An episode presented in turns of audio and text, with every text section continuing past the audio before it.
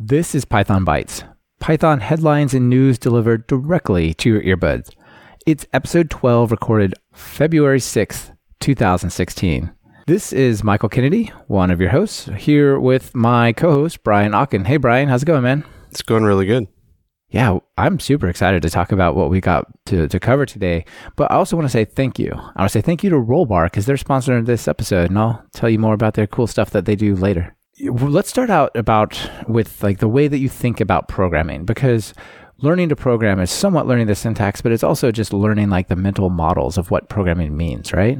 Yeah and i um i did realize that the way you think about python pr- the problems and problem solving is is different in python than another language just because the of the idiosyncrasies of the language and how people tend to do things and a couple of good articles that I stumbled across. Um, and I think I think actually I think one of them is a anyway. So there's there's Python functions aren't what you think, and uh, this is on a site called Powerful Python, and um, it's a short little article just talking about uh, that functions are really just objects that um, that happen to have a name. That's the name of the function that you gave it, and uh, you they aren't really that much different than giving giving a variable uh, the value of five, you just give a variable a value of a function. It does make change the way you if you think can think about functions that way, you can uh, you can change the way you do some things. You know, not surprisingly, I think it really enables functional programming type of metaphors just the whole concept of treating functions as first class objects, right? Functions are like variables or like classes or like like whatever. And I, I, think that's really interesting. It's it's really super important for things like lambdas and closures that we can treat functions this way, but even normal functions are basically the same thing, right? Yeah, and that you can just um, throw one in a data structure and use it later. It's it is cool. What I thought was weird was you can change the dunder name of a function. That was news to me. Oh yeah, yeah. That I didn't. I've never tried to do that. Seems, Neither have seems, I. seems a little evil, but um, a little bit. Um, and then another uh, article called "The Tao of Python," which I think is just a cute name, but it's actually a Jupyter notebook that talks about the relationship between objects, classes, and meta classes. And again, it's um, it's a similar thing of not just functions or objects, but uh, even classes themselves are objects. Right.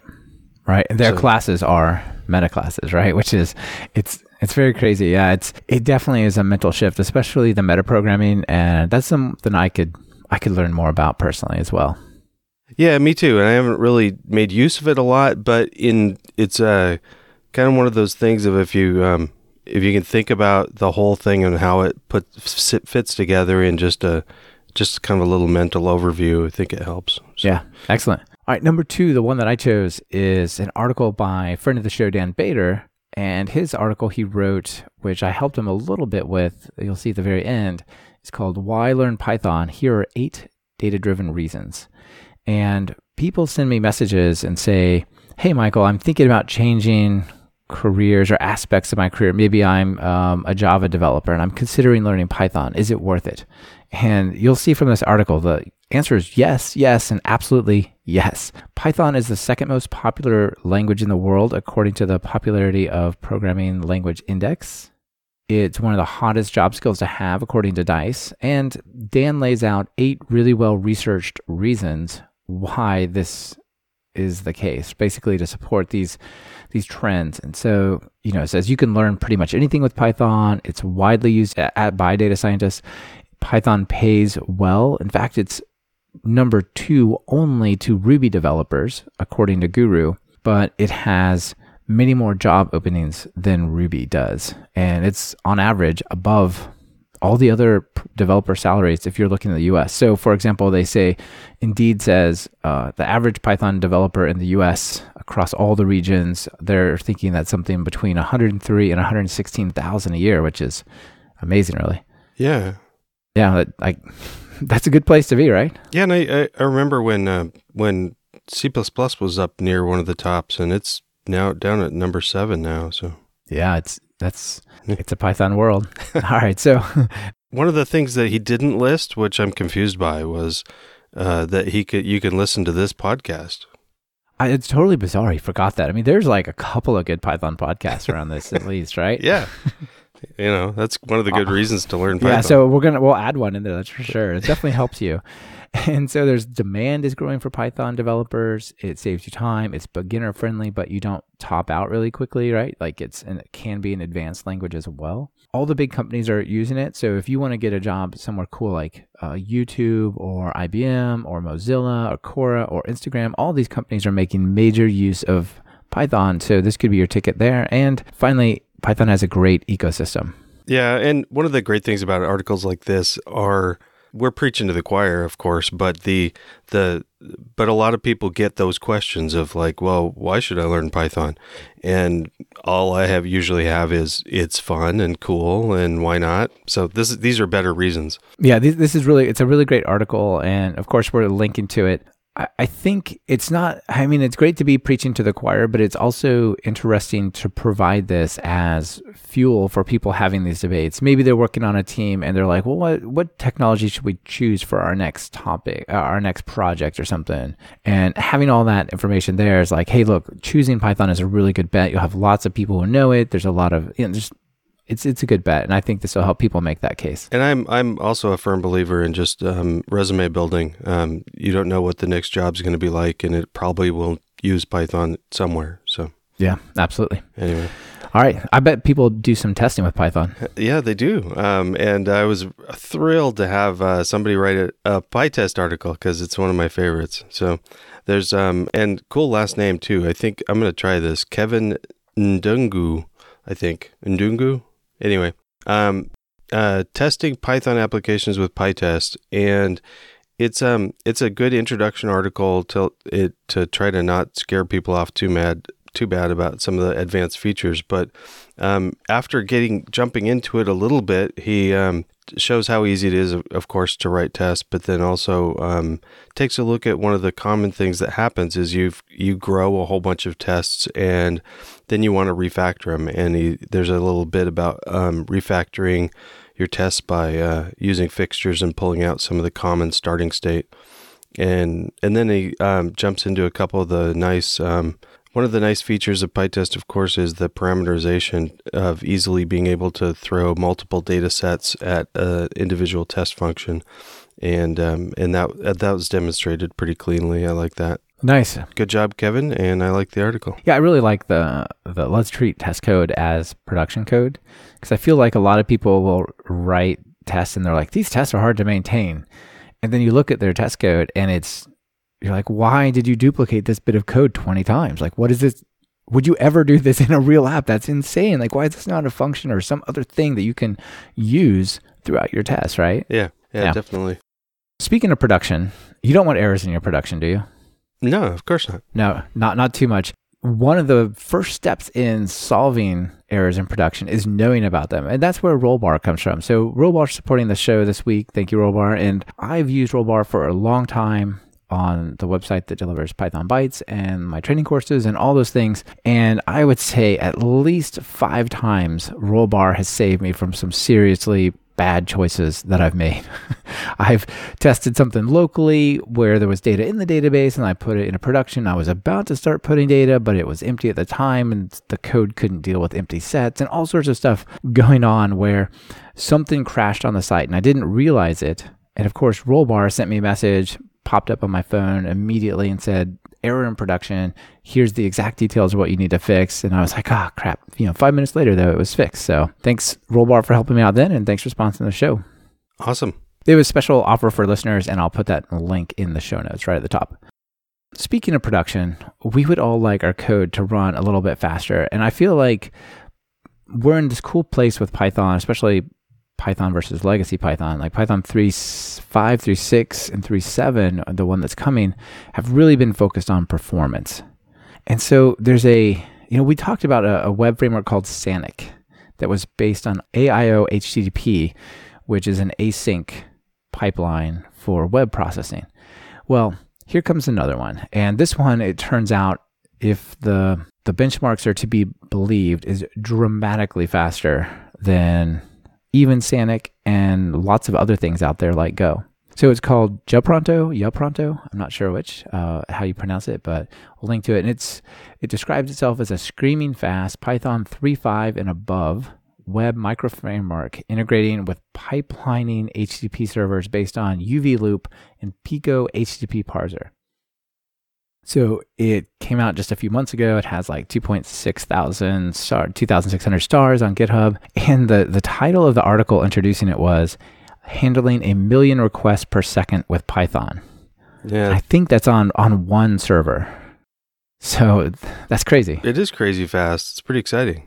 The, if you read this article that we're linking to, the guy who built it, he's doing a crazy amount of careful thought and low, low, low level OS type of optimization. So, just to give you a sense, um, most of this is written in C, although he's thinking of rewriting it in Rust. He talks a bit about that and says, look, going to call it Japronto, going with that one. Japronto tries to delay the creation of Python counterparts of its internal structures until explicitly asked.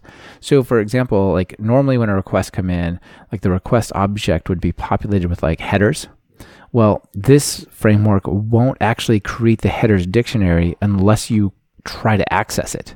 It gives you only what you need at many, many levels and has some really cool low level optimizations around pipelining. It's, it's quite cool.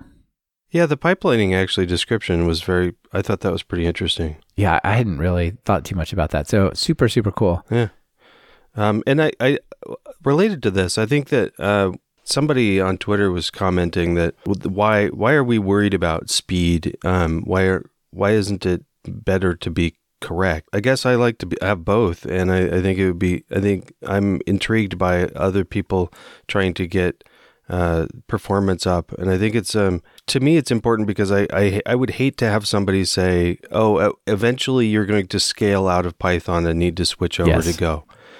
Exactly. That that's the primary primary thing. I think and even if you're not going to scale out, if you start to hear lots of major companies saying we're all abandoning Python because they won't run our workloads, even if that's not the situation you're in, it starts to like cast a shadow over the general ecosystem, right? Where Whereas if you say, no, no, look at these amazing things that are being done with Python on the web, your stuff is going to be way low, way lower traffic and, and load than that. Surely this will work for you as well, right? So yeah. I, I, think it's really interesting. I mean, to be honest, Pyramid plus MicroWSGI plus Nginx just straight up is way fast enough for what I'm doing, even with you know a couple million HTTP requests a month. But it's super cool to see that it's sort of expanding the upper bound, and I think that's going to have some great stories down the road. Yeah, definitely.